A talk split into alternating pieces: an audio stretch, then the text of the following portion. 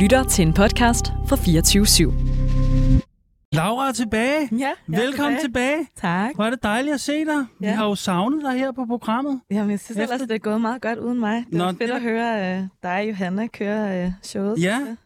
Det er meget vigtigt, at man ikke er uundværlig for revolutionen. Det er en rigtig god pointe, det der med, at man lige kan træde lidt ud, og så er der nogle andre, der fikser det, mens man er væk. Det er jo meget, det gør revolutionen resilient, ikke? Jo, at, men jeg fandt også ud af, at man kan faktisk ikke høre, når der er noget, der kikser helt vildt inde i studiet. Så man kan ikke høre det lige så meget, når man lytter derude. Og det er jo rart. Jeg har jo aldrig prøvet at høre det, uden selv at have været en del af det, men det kan være, at jeg skal det en dag. Ja, det kommer måske snart. Ja. Om det er jo fedt, at du ikke kunne høre alle de bummer, der vi laver her med teknikken og sådan noget. Nå, fedt. Men det er i hvert fald dejligt at have dig tilbage. Skal vi ikke gå i gang med dagens program? Det gør vi.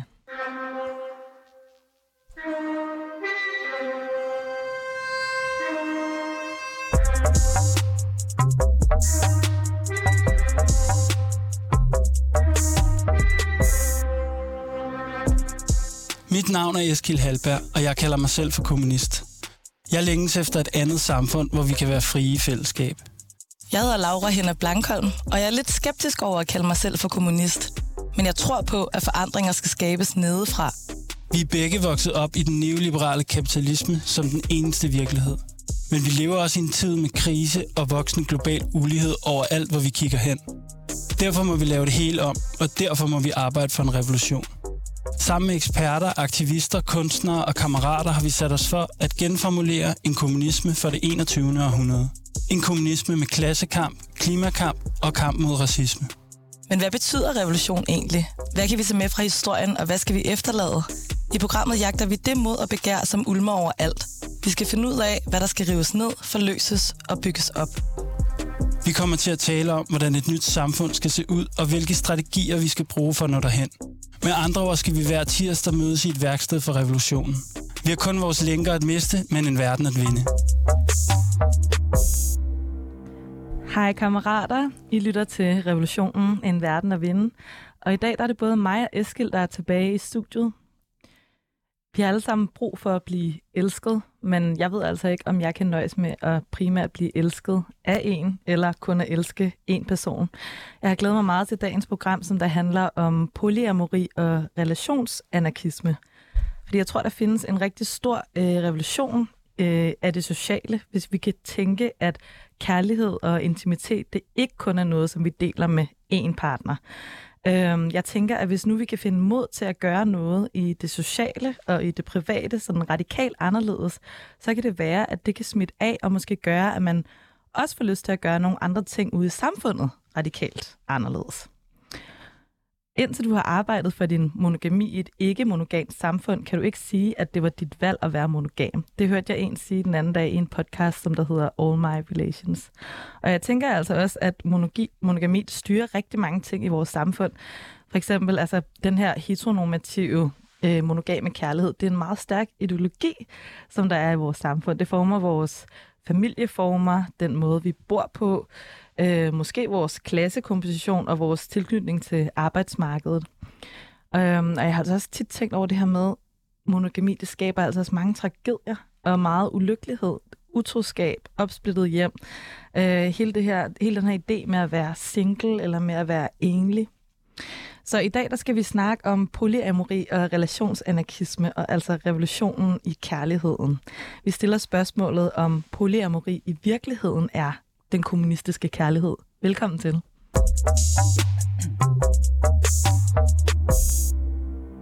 Og nu har jeg allerede stået her og sagt to ord, altså polyamori og relationsanarkisme, som der måske lige skal forklares.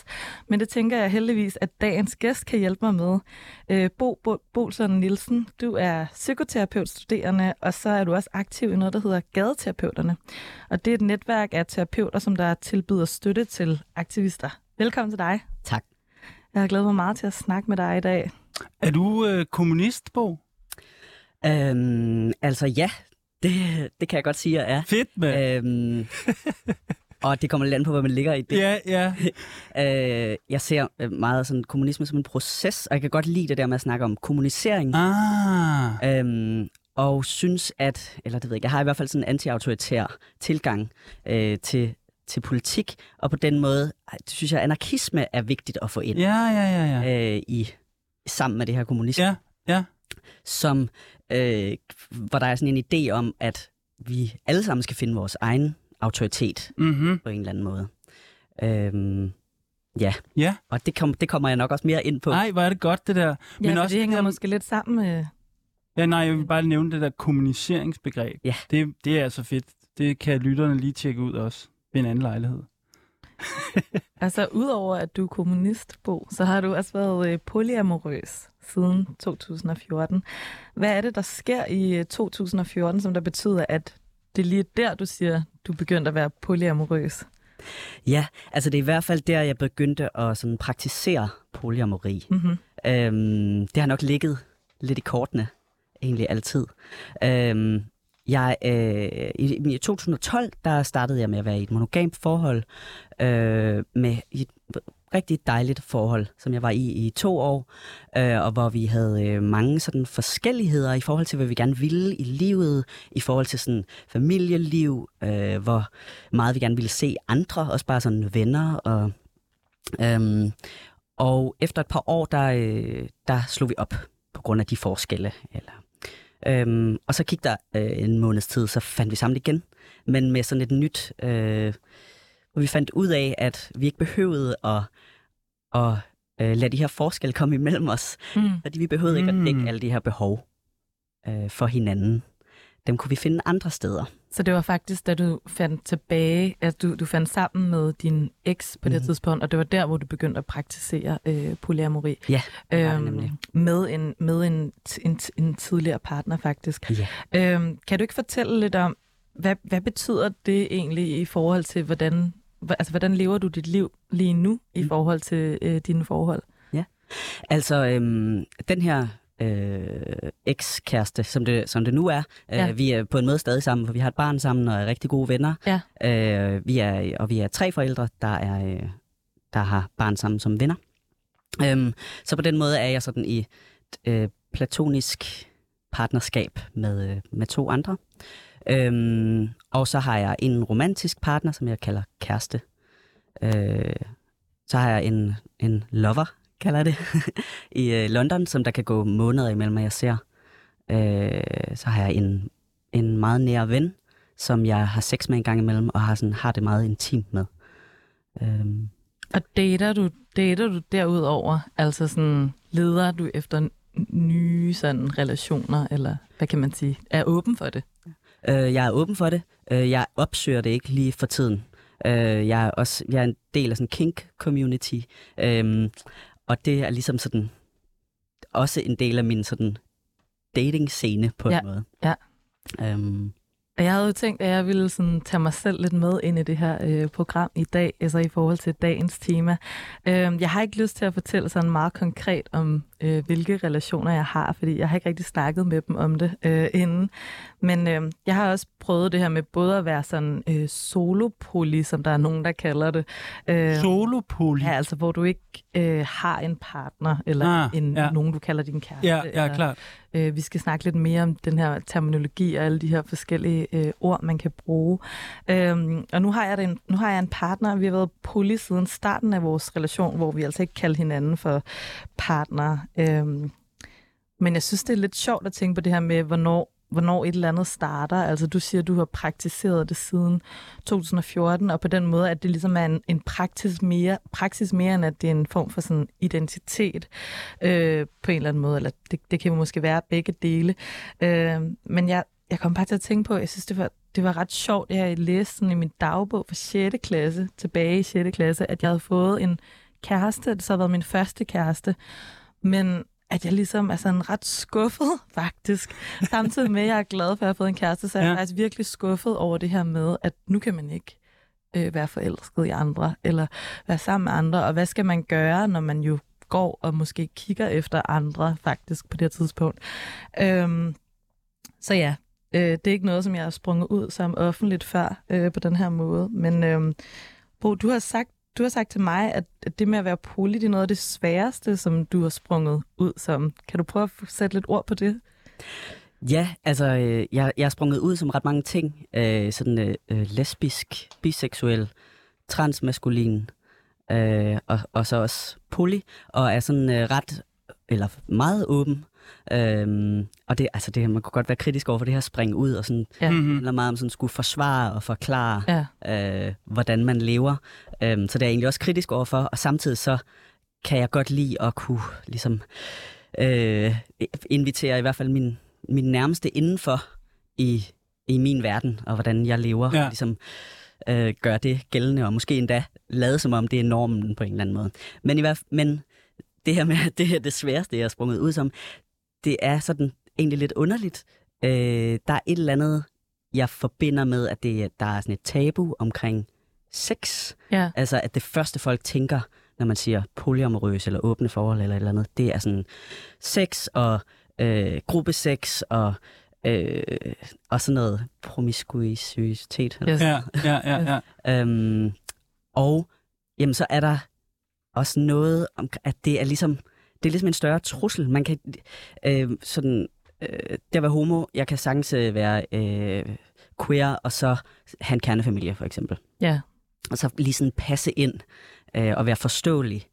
Og det er lidt sværere at få polyamori til at passe ind i de der strukturer, samfundsstrukturer. Der ved folk ikke rigtig, inklusive mig selv, nogle gange. Altså, ja. Hvordan skal vi ligesom forstå det, og hvad skal vi gøre, når der er en familiefest, og hvem skal så med, og man kan da ikke have flere, der er med til en familiefest. Og måske også noget med det her moralske, altså det kan jeg også synes, du nævnte, altså sådan, at nogle af ens omgivelser måske lige pludselig føler sådan en, jamen hvad med loyaliteten over for din kæreste, sådan, når du har den her anden lover eller relation lige pludselig, sådan, hvordan skal vi så forholde os til det spørgsmål? Hvem er vi så loyale overfor på en eller anden måde? Ja, at det er ligesom sådan, det er ligesom så stor en del af os, at selvom vi er kritiske over for alle mulige ting, så leder vi stadig efter, altså, ja, hvem vi skal være loyale overfor, og har stadig den her sådan indre moralske panik over. Ja. Ej, jeg synes, der er virkelig mange vigtige og spændende ting i det her. Men jeg tænker, altså, der er nogle begreber her, ikke? Altså, skal vi... nu er det mig, der bliver sådan begrebsmanden her, ikke? Men altså, skal vi prøve at lave en slags definition? For jeg, sådan ja. Som jeg forstår det, kan der ligge mange forskellige ting i det her ja. Begreb om polyamori. Der var også det andet begreb, det der relationsanarkisme. Det synes jeg også var et spændende begreb. Jamen Bo, vil du starte med at prøve at sådan udlægge, hvis vi nu starter med det der polyamori, ja. Som der er det, som du i hvert fald har defineret, at du har en praksis, en polyamorøs praksis. Mm. Hvad betyder det så, det ord? Ja. Altså polyamori, det jeg ligger i det, og også forstår de fleste ligger i det, det er det her med, at du kan have flere romantiske og seksuelle partnere. Det behøver ikke at være seksuelt for at være romantisk. Der er mange aseksuelle, der også er polyamorøse. Og det her med, at der er, der er en overfor for eksempel sådan noget swingerkultur, ja. Hvor der ofte er et primært forhold, som så har lov til at have sex med andre, men det skal ligesom blive casual, eller ja. Skal forblive casual. Ja. Så er der i polyamori en åbenhed for, at du kan organisk udvikle relationer til på den måde, som de sådan autentisk udvikler sig på. Det er også sådan, jeg forstår det. Så man kan sige, der er lidt en forskel på den her frase, som man måske lidt mere mainstream, det her med at have det åbent forhold.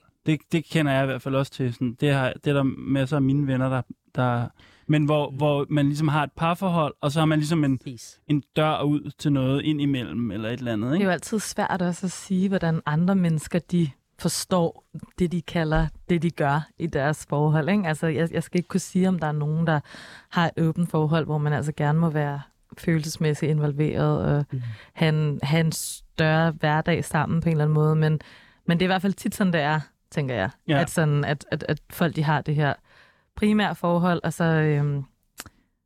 har de sex med andre, eller måske sådan lidt mere, ja, som du siger, Bo, casual på en eller anden måde. Og jeg tænker også, der er noget med, altså når folk de så kalder sig selv for polyamorøse, så ligger der måske en intention i det, i forhold til det, du siger, Bo. Og det er måske koblet lidt sammen med, hvordan man forstår relationer.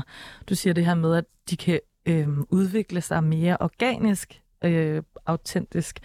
Og det hænger måske sammen med det her relationsanarkisme på en eller anden måde, at man prøver at se sine relationer som, at der ikke er et forudbestemt hierarki.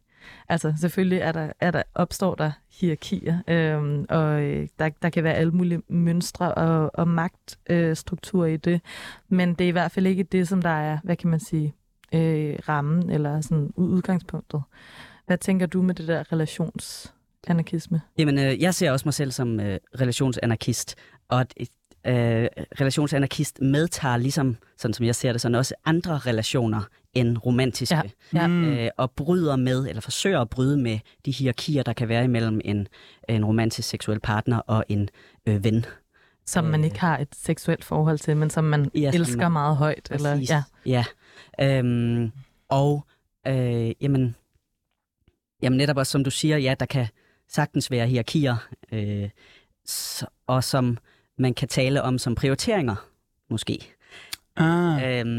Og der er det her med at ligesom at få dekonstrueret den her automatpilot, der kan ligge i, okay, nu er du min romantiske partner, vi skal alle de her ting på den her relationsrulletrappe, som også er sådan et begreb inden for relationsanarkisme. Nej, altså, kan du ikke sige lidt om det? Jo, altså hvis du først er steget på den her rulletrappe, så kører den bare. Og det kan ikke lade sig, måske alle sammen prøver det der med at løbe den modsatte vej af en rulletrappe. Man kan ligesom ikke rigtig lade sig gøre. Man kan ikke flytte sammen, og så hvis man så vælger at flytte fra hinanden igen, så er det i hvert fald en krise. Ja, klart. Ja, der er sådan en lineær udvikling i når du møder en person, som du er romantisk involveret med. Jeg tænkte også på, nu har vi har åbnet en lille smule for alle de her snakke med, hvad kan man gøre, og hvad kan man kalde det. Vi skal snakke meget mere om det her med forskellige strategier, man kan bruge, når man praktiserer det. Men jeg kunne godt lige tænke mig at spørge dig, Eskil, egentlig. Yeah. Hvad med dig? Altså, nu har vi ligesom sagt, hvor vi står henne i forhold til det her spørgsmål. Hvad med dig? Altså... Jo, altså, jeg har altid tænkt mig selv, eller mine intime relationer, som monogame, eller sådan min kæresteforhold og sådan noget. Men jeg kan godt høre allerede nu, at mit hoved er ved at eksplodere, altså fordi, at der er jo mange muligheder her, eller et eller andet, og bare på de her 20 minutter kan jeg høre,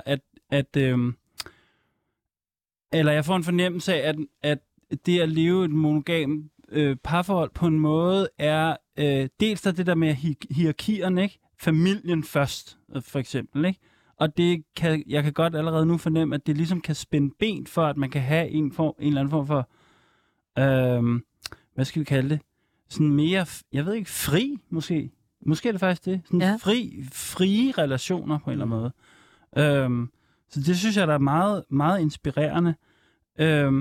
Men så har jeg også alle mulige fordomme omkring det. Ikke? Sådan noget med, at folk, der lever polyamorøst, er virkelig gode, men også øver sig ekstremt meget på at tale om relationer og intime relationer. Altså, og det kan jeg også høre, for jeg har trods alt nogle venner, som ligesom har den her form for praksis, men det der med, at man skal være meget interesseret i at tale om sociale relationer og intime relationer hele tiden, og det der med, det kom jeg også til at snakke om i går, Laura, det der med, at det der begreb om, at der er sådan noget arbejde, der ligger i det, eller et eller andet. Men det kan godt være, at det er en fordom, altså det skal jeg ikke kunne sige, men det er i hvert fald sådan, det er nogle af de forestillinger, jeg har. Jeg kommer også lidt til at tænke på det i forhold til det der med, nu stod vi og snakkede om det der med relationsanarkisme før, ikke? Hvor at det kan måske for nogen altså lyde som om, at så betyder det at være polyamorøs eller relationsanarkist, at så har man bare ikke nogen forpligtelser, og så kan man bare, du ved, fyre den af, eller gøre lige præcis, hvad man vil. Og der vil jeg bare sige, at i min opfattelse af det, så er det snarere måske omvendt faktisk. Så er det, at man netop forpligter sig på at kunne italesætte, hvad er det, vi gerne vil? Hvad er det for nogle behov, jeg har? Hvad er det for nogle grænser, jeg har? Netop som du siger, Bo, det der med ikke at bare prøve at sætte den der autopilot på, eller stige på den der relationsrulletrappe. Ja, Og på den måde kan man jo sige, at, altså, at du har ret, Eskil, eller det ved jeg ikke, i hvert fald i din fordomme om, at der er sådan emotionelt arbejde at gøre, og at det kan være sådan tidskrævende og energikrævende og sådan nogle ting. Jeg oplever og har oplevet, at monogami er ekstremt tidskrævende også, eller i hvert fald suger folk til sig, så de ikke har tid til andet. Ah, men det er en virkelig god pointe. På en meget usynlig måde. Så det er ikke intentionelt. Ja. Det er bare automatisk, at jeg skal jo det her, fordi jeg er partner til den her person, og uden at stille spørgsmålstegn ved det. Så... Ej, men det er en vildt god pointe, det der. Og sådan er det jo tit med meget sådan politik, når man faktisk træder frem og viser, at der er nogle forskelle, og, sådan, og begynder at stille de der sådan, normkritiske spørgsmål, så finder man også ud af, der er også alt muligt besvær og arbejde ved at leve i et monogamt parforhold. Det er da en vildt god pointe. Kan du prøve at pakke det lidt mere ud? Mm. Altså hvis vi skal prøve at snakke lidt om det her med, hvad er det for et problem, som vi står med? Jeg skal ikke prøve at trykke på den her. Du gør det. Det er skilleren. Altså, vi kan jo både snakke om problemer ved monogami og problemer, eller hvad kan man sige, stereotyper måske omkring det at være polyamorøs. Nu har vi allerede været lidt inde på nogle af fordommene. Men lad os starte med det med det monogame. Altså, hvad er det for nogle problemer, som der er ved det? Altså det jeg har slået mig på, og så nærmest altid, så længe jeg kan huske, har fået lidt ondt i maven over, det er det her med, at jeg skal leve op til nogle forventninger, som jeg for det første ikke helt ved, hvad er, og som jeg simpelthen ikke ved, om jeg på sigt kan leve op til, og det tror jeg ikke, der er nogen, der kan ligesom være alt for en anden person. Og lige så meget, at jeg er sammen med en, som jeg på en måde har fanget i et hårdt greb, hvor de ikke må udforske sider af sig selv uden mig. Ja. Og det kan give mig ret ondt i maven. Ja. Og den her sådan... man kan sige, en fordom om polyamori kan være altså, sådan noget meget, at så bruger man ligesom folk, at man sådan... sådan lidt udnyttelse af, altså både sådan lidt hedonisme, eller sådan lidt, jeg tager bare sådan, hvad jeg kan få fra forskellige steder. Ja. Og, det har vi lige snakket om det her med, at der er ret meget, der kan være ret meget emotionelt arbejde, og polyamorøse har ofte nogle ret intentionelle snakke om, hvad vi gør. Og så den her instrumentalisering, man kan af andre mennesker, oplever jeg faktisk mere i forbindelse med monogami, altså det her med at gå ind til en relation og sige, okay, du skal være min kæreste, og hvis vi stopper med at være kærester, så er du ikke noget. Nej. Det er ikke noget for mig mere. Ja, og det der ligger i det der kæreste, er måske ekstremt sådan... uigennemsigtigt i virkeligheden. Altså sådan, det er lavet, og det kommer med en masse sådan forventninger, og det kommer med en masse sådan implicite idéer om, hvordan man er sammen, og hvad man skal prioritere for hinanden, fordi at det er det vil sige at være forpligtet monogam. Så der er måske noget i det, du siger, Bo, med at der er en masse snakke, som man ikke nødvendigvis har, fordi at det på en måde ikke stiller det samme krav til, at man har de snakke. Fordi man kan jo bare køre, som man nu engang har en forestilling om, at det her forhold, det... Ja, og jeg kommer også bare til at tænke på det der med, at det er jo egentlig skørt, at sådan et monogamt forhold, altså det der med, at man skal ligesom have sex sammen, man skal organisere et hus, eller holde hus, ikke, sammen, man skal måske opdrage børn sammen, man skal på sommerferie, altså man skal ligesom det hele sammen. Og jeg får bare den her tanke om, at hvis det så kikser i en af de her ting, man skal sammen, fordi man har klasket det hele sammen i en burger, så det ligesom kan smitte af på hinanden, så... Eller forstår jeg lidt, hvad jeg mener? Ja. Det kan godt være, det er noget banalt sludder, jeg siger, men altså, det der med, at nå, men det er bare så rigtigt. Det er da i virkeligheden rigtig skrøbeligt. Mm. Altså, det monogame forhold er ekstremt skrøbeligt på den måde. Altså, Ja, nu kan jeg ikke helt huske, den tager vi måske lige tråd, men nej, det var, jamen, det var måske det der med skrøbelighed, altså det der med, at man ligesom, det er jo egentlig fjollet, eller sådan, det er jo en skør konstruktion, på nogen måder i hvert fald. Den har også en særlig historie, måske. Ja, og så kan der være den her med, altså der er også sådan en sådan polyfælde, som kan være sådan noget compartmentalizing, jeg ved ikke, hvad det kan være på dansk, men det her med sådan, om så har jeg en, jeg har børn med, jeg har en, jeg har sex med, jeg har en, jeg har det her med, som også, altså, så det her du siger med, at det er rart at kunne sprede det ud, det betyder ikke, at man så ikke, det er sådan en grønne, at man ikke forpligter sig til et, et forhold. Og det kan selvfølgelig godt være et udfald af det her med sådan at fordele alle sine behov på forskellige mennesker. Ja, jeg ved ikke, om det giver mening. Jo. Det kan også godt ske det kan sagtens ske i polyamori, at man så kommer til at... Ja, men det handler jo også meget om det der med, at man har... Jamen, det går bare mere og mere op for mig nu, at det handler jo enormt meget om, at man har nogle aftaler, og man faktisk... Altså, fordi... Vi var også lidt inde på det før, det der med, der er på en måde også sådan, hvad skal vi kalde det, en lean-in polyamori, eller en sådan individualiseret polyamori, som netop bare handler om det der med, mig og min kæreste, vi har aftalt, at når vi er i byen, så må vi gerne bolle med andre, eller et eller andet, som ligesom bare sådan en...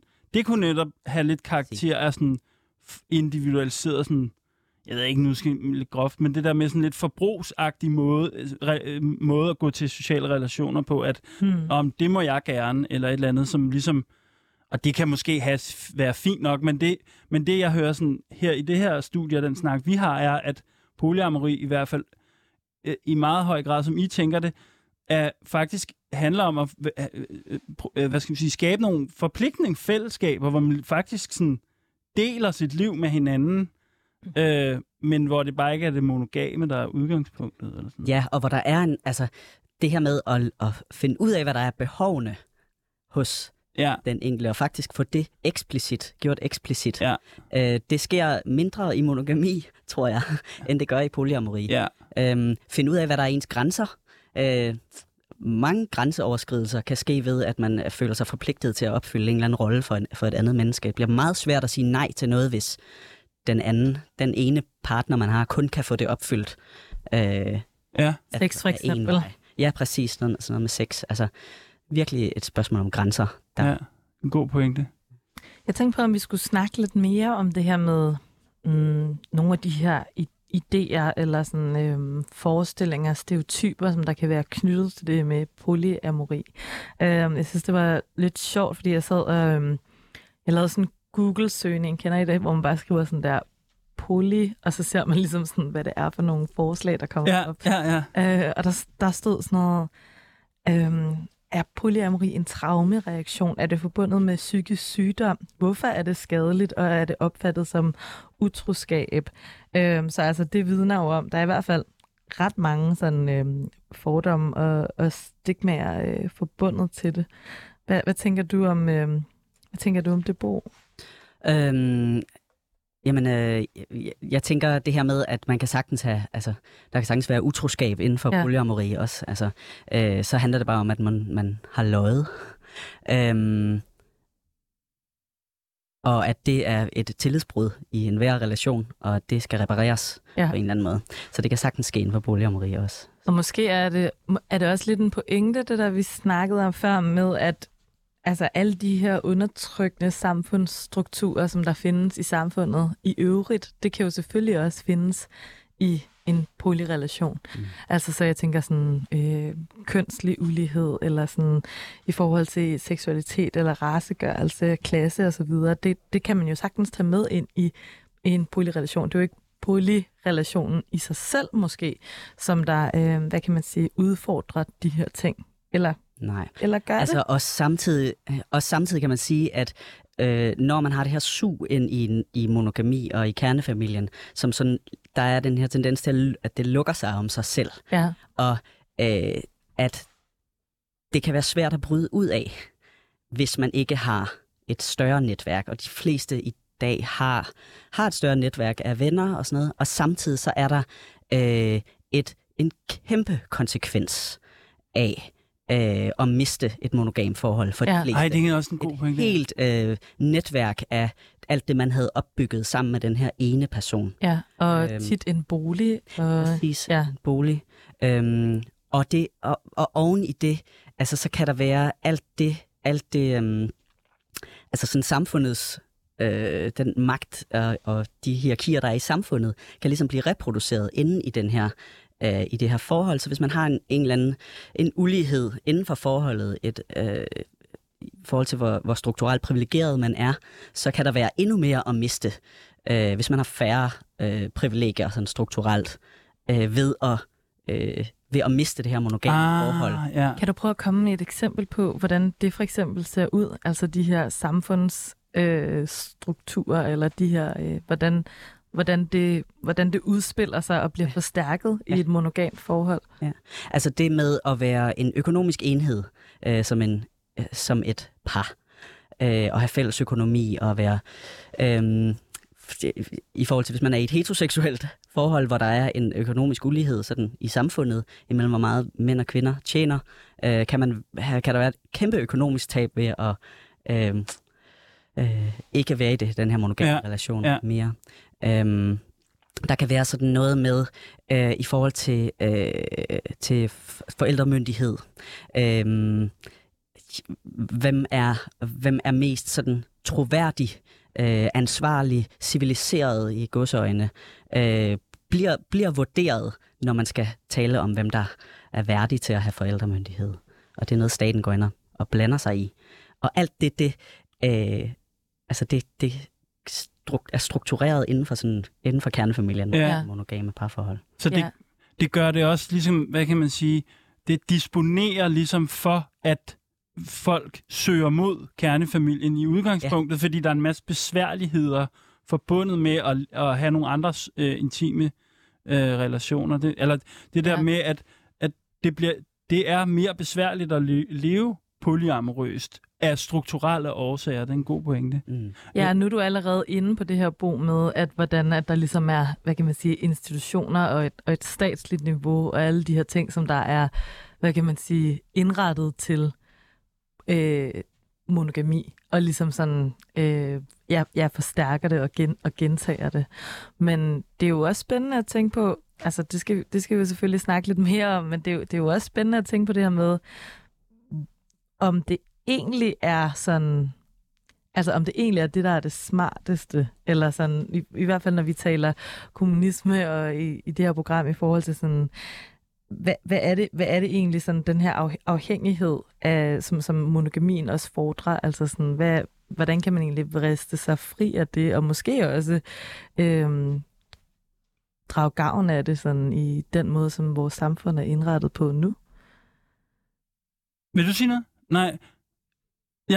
Jeg kom bare til at tænke på det der, det er også det, du sagde, Bo, det der med, at når alle ens sociale relationer løber igennem kernefamilien eller det monogame parforhold, så det så jeg bare selv for mig, det der med, at man har en masse, parmiddage, eller man har en masse, man passer hinandens børn, eller man holder jul sammen, eller alt det der, som det monogame parforhold ligesom, hvis det hele løber igennem den relation der, når den så går i stykker, jeg tror bare, jeg gentager, men det, nu bliver jeg klogere, mens programmet kører her, ikke?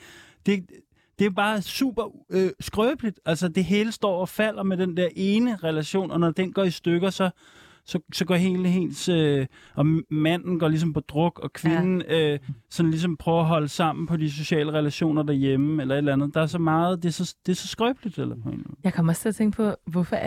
Det er også specielt det der med, hvorfor... nu snakkede vi om det her et samfundslag, som der ligesom går ind og sådan presser folk sådan videre ind i den her monogame form, men det er jo ret vildt, det der... Også når du siger, Eskil, altså det er jo ret vildt, det der med, at monogame par... De hænger sig ud med andre monogame par og tager på ferie med andre par. Og hvis du ikke har nogen børn, og du er sådan hetero, så bliver du nærmest, altså så bliver du placeret ved børnebordet, altså til de sociale fester, eller sammen med de andre singler, så du kan møde en, så du ikke, du ved, skal være i den her den her sociale skammekrog nærmest, ikke? Ja, det er sjovt at se, hvordan der også er sådan en kæmpe jagt på singler, som nogen, der er på vej et eller andet sted hen. Ja, der er de altså. De kan altså ikke blive... Nå, ja. Og selve det der ord single, det overhovedet findes. Hvad betyder det overhovedet, hvis man har en hel masse andre relationer, som betyder rigtig meget? Altså, du er ligesom defineret ud fra det, at du ikke har en kæreste. Det er simpelthen din primære... Ja, det er en krise. Ikke? Ja. Singlen er en krise på en eller anden måde. Sådan. Præcis. Ja. Ej, det er også, det har jeg heller ikke tænkt over før. Det er virkelig rigtigt, altså. Bliver betragtet som en slags krise. Ja. Den der person, der er single, sådan, han eller hun eller den, eller vi må hjælpe personen i en fart med at finde en, eller et eller andet. Ikke? Det er en virkelig, virkelig stærk kærlighedsideologi. Bo, jeg ved, du har taget nogle anbefalinger med. Vil du ikke trykke på knappen, Eskil?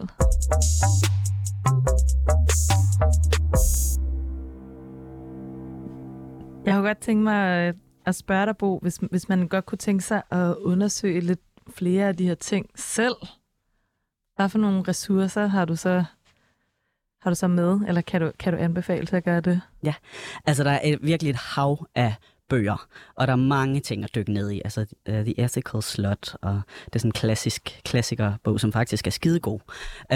Det, jeg har brugt mest, det er noget, som kan bakke op om polyamori som en værdi i samfundet, fordi monogami trænger ind, altså det trænger ind som en værdi, selv når man har levet længe som polyamorøs. Så det her med at have noget løbende. Altså når du siger værdi, mener du så sådan et eller andet kompas, man navigerer efter i sin... Ja. Ja, nemlig, og det kan jo være forskellige ting, man hæfter sig ved. Altså, jeg kan godt elske flere end en. Ja. Jeg kan godt være forelsket i flere på en gang. Det her med at have det med sig. Det er fandme, det er sådan noget, jeg glemmer. Ja. Ej, same. Altså det der... Ej, undskyld, jeg afbryder. Det gør jeg til. Ja. Men sådan hvad er det? Sådan, det er de her remindere.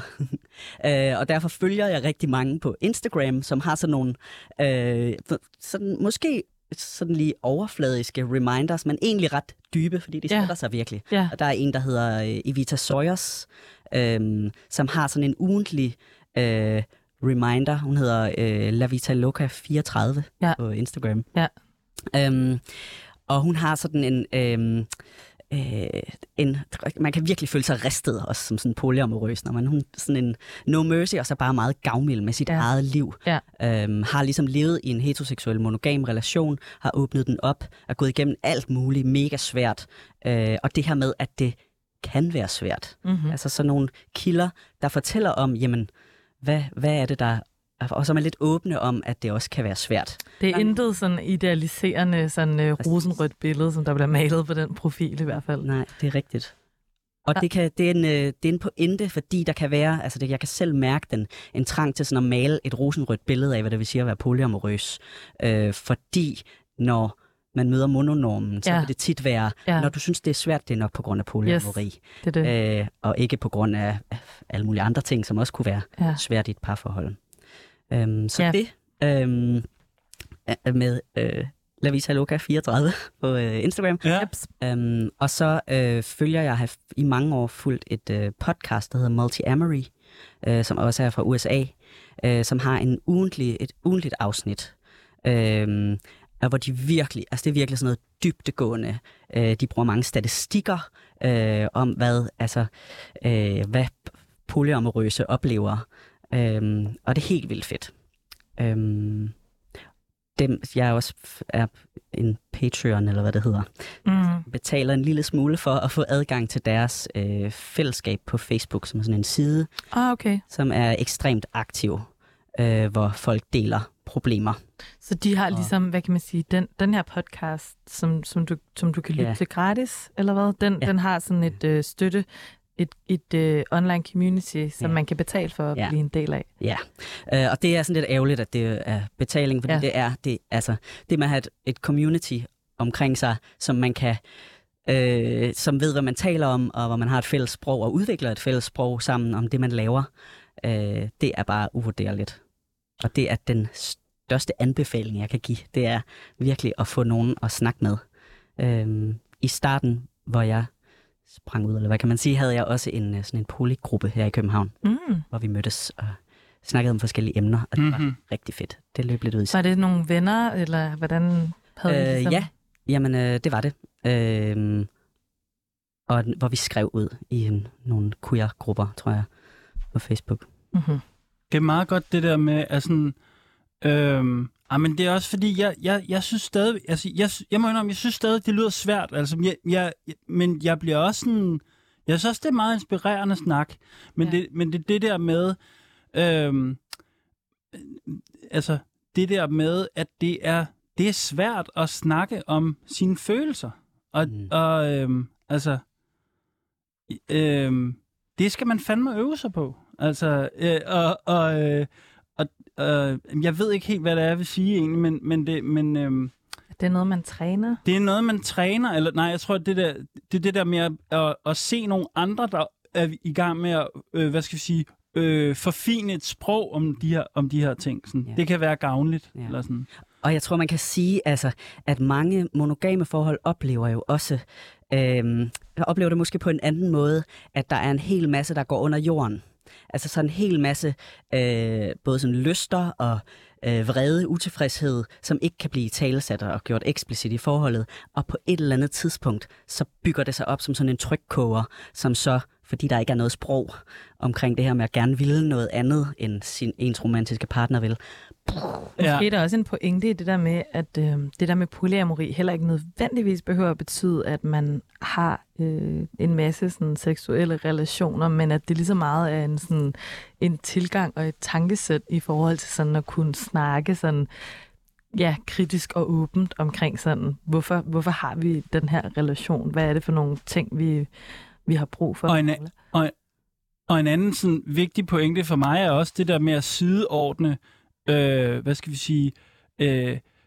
kærlighedsrelation. Men der er også noget med sproget her, men det jeg vil kalde en kæreste, og så venskaber, fordi der er også meget ofte et hierarki i det, og det tænker jeg, mange sådan aktivister og sådan folk, der politisk organiseret har prøvet at sidde i det der med, at der er nogle forskellige ting, der trækker, og det kan jeg ligesom også fornemme, at det er ligesom også det, der er med det her relationsanarkisme eller polyamori, at der ligesom er, at man kan sideordne sine sociale relationer. Det tænker jeg bare er en virkelig god pointe, også i sådan, når man vil lave om på verden, at ens kammerater eller ens venner er sådan, dem elsker man også, og dem slås man sammen med, og man har gået igennem alle mulige vigtige ting sammen med dem, hvor ens kæreste eller partner ikke lige var der, eller sådan. Og det skal ligesom på en eller anden måde sideordnes. Ja, det skal have en lige så central plads som alle de der andre relationer, at ens kammerater kan være en ekstremt stor kærlighedsrelation på en eller anden måde. Men Eskil, skal vi prøve at se, om vi kan pakke det her polyamori, monogami lidt mere ud, og så kigge på, hvordan det historisk på en eller anden måde har foldet sig ud? Det var fordi i går, så fik jeg en opgave af dig, Laura, at jeg fik en masse sådan, henvisninger. Sådan, kan du ikke lige hurtigt sige noget om polyamoriens historie? Sådan? Så det vil jeg prøve som sådan en anden... kender I ham der? Adam Tooze. Han er sådan en, der kan hive alt muligt ud af røven, og så sådan en rigtig mandeagtig type, der sådan kan virke klog på 5 minutter, men så har han bare læst en masse abstracts. Ikke? Så det er lidt den rolle, jeg har fået nu, tænker jeg. Okay. Men fred være med det. Men det, jeg bare synes var spændende, da jeg prøvede at læse lidt op på det i går, ikke? Sådan det her spørgsmål omkring, hvor kommer ideen om polyamori fra, eller hvad er polyamoriens historie, eller et eller andet, ikke? Sådan, det første, der var spændende, synes jeg, det er sådan, at der er mange, der mener, at polyamori faktisk sådan er, udgangspunktet i menneskenes historie, på en eller anden måde, ikke? Sådan, det startede ligesom med, at vi var polyamorøse. Sådan. Og så er der nogle forskellige diskussioner om, hvorfor er der så mere og mere monogami i verden, ikke? Ja, hvorfor blev det udbredt? Og der er sådan nogle forskellige teorier, ikke? Og den ene teori, det er, at der var sådan noget, der har været moralsk panik i forbindelse med sådan større bydannelser og landbrugssamfund og sådan noget, ikke? Som handler om sygdomsbekæmpelse, så monogami blev tænkt som et forsøg på at, Folk skal sgu ikke gå og blande sig for meget, altså det er smitsomt og sådan noget, ikke? Så sådan en form, sådan en ret, hvad skal vi sige, det er en ret ulækker måde at tænke på, ikke? At noget, som sådan skulle være sygdom, eller giftigt, eller farligt, eller et eller andet. Ikke? Men det er ligesom en teori. En anden teori er det, man måske kunne kalde sådan en materialistisk teori, som handler om, at monogami er meget tæt knyttet til historien om ejendomsforhold og fordeling af velstand. Fordi at når man skal fordele velstand, for eksempel gennem arv, og for eksempel gennem, hvis man skal etablere ejendomsforhold, det vil sige, nogle bestemte typer mennesker har ret til at få udbyttet af et bestemt stykke jord, for eksempel, og hvilket typisk var en mand, så skal den mand ligesom have nogle strukturer, hvor igennem han kan fordele sin velstand eller rigdom ned igennem en familiestruktur. Og der er polyamori, det fungerer ekstremt, det er meget mere kompliceret, sådan. Så der er ligesom er det okay, jeg siger lidt mere? Ja. Og så fandt jeg også ud af, og det var sådan en lidt en sjov historie, som selvfølgelig også handler om kirken, sådan, og ikke mindst den kristne kirke, det var sådan, at i blandt oprindelige folk i Amerika, der var polyamori og matriarkater meget sådan udbredt til synlædende. Så da kolonisatorerne kom til Amerika, tænkte de, at de der samfund var meget sådan promiskuøse, og sådan, man havde ved første øjekast også en vis fascination af det, fordi det var også en slags avanceret kultur eller et eller andet, som fuckede lidt med deres forestilling om, at Gud havde ikke været her, eller et eller andet. Men der var selvfølgelig også det her med kristendommen, som ligesom, jeg tror bare pointen er, at koloniseringen, eksempelvis af Amerika, har også været en medvirkende faktor til ligesom at ødelægge polyamorøse strukturer, sådan ligesom indstifte et patriarkat med monogami og så videre, ikke? Ja, man skulle så den vestlige kolonisering gennemtvinger ligesom ægteskabet og kernefamilien. Ja, der er en eller anden forbindelse her i hvert fald. Mm. Og du sendte mig sådan en artikel fra Kim TallBear, som er en forsker og tilhører et oprindeligt community i og har en blog, der hedder The Critical Polyamorist. Ja, den så ret fed ud. Ja, faktisk. Den er nemlig rigtig fed. Som også snakker om det her med, netop det her, du siger med fordeling af lande, og det er ligesom ud fra et patriarkat, hvor manden får noget, og så får hans kone en procentdel af det, som kolonisatorerne ligesom bestemte, som en måde at sådan holde styr på noget, man ikke forstår på, og fordele land på. Ja, og det tænker jeg i meget høj grad også monogami handler om. Vi snakker også lidt om det, inden vi gik i studiet. Det der med, at det er vigtigt for staten eller forskellige former for magtudøvelse at holde en vis orden på de sociale relationer på en måde. Sådan, man kan ikke bare gå rundt og være venner eller have sex med alle mulige. Der skal være en eller anden social orden, så det hele ikke sejler og sådan, ikke? Så jeg tænker det der med, du nævner også det der begreb om compartmentalization, altså det der med, du er over i den her kasse, og du kan ikke gå herover sådan ud, så må du blive skilt først, eller så kan du, fordi børnepenge og sådan noget, ikke? Så der er et eller andet, spændende og vigtigt i det der. Og det får mig også til at tænke på, og nu kører jeg lige løs, ikke? Men det der med, at der er noget i polyamorien, som på en måde, det ved jeg ikke, om det kan, hvordan vi kan tænke det frem i fællesskab, men det der med polyamorien på en måde vaccinerer os lidt mod nogle af de der borgerlige normer. Altså,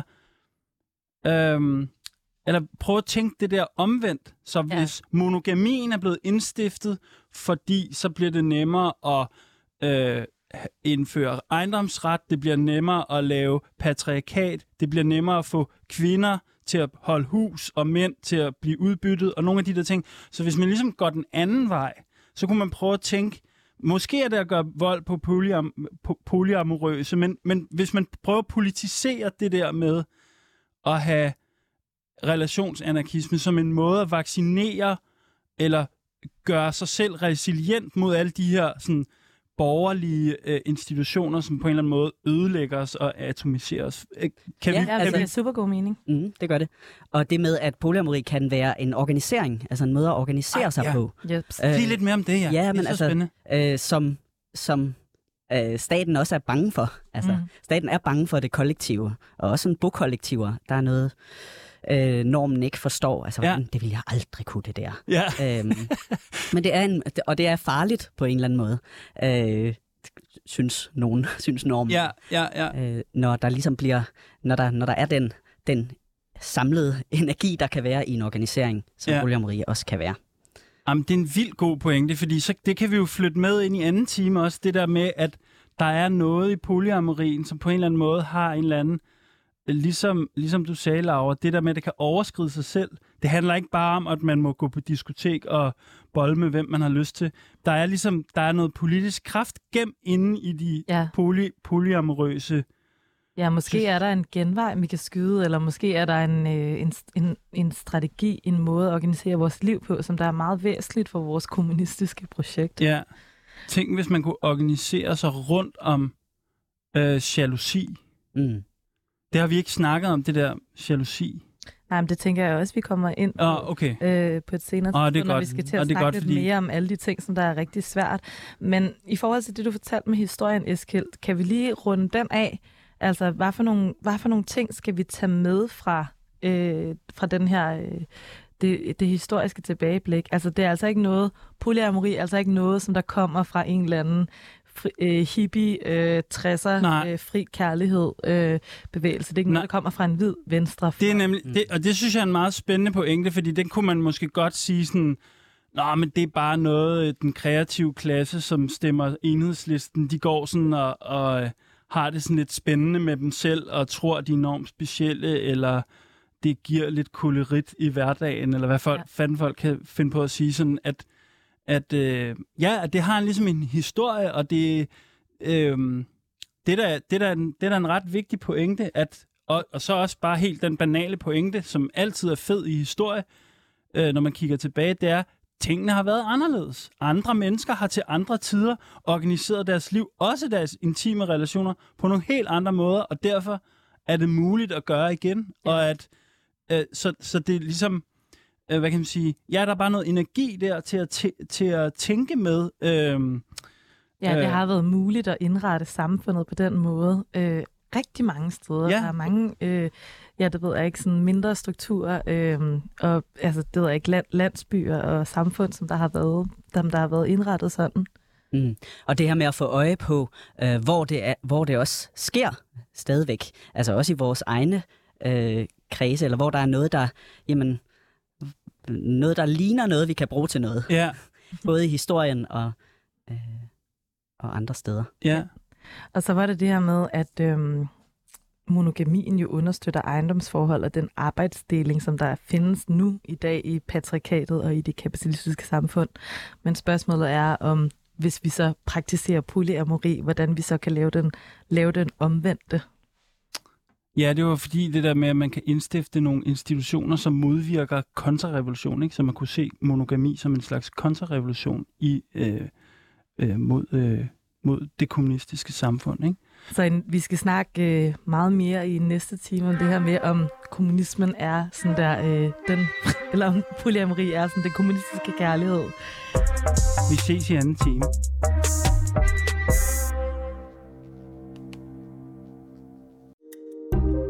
Kære lytter, du har lyttet til et program fra 24/7. Du kan finde meget mere modig, nysgerrig og magtkritisk taleradio på 24/7-appen. Hent den i App Store og Google Play.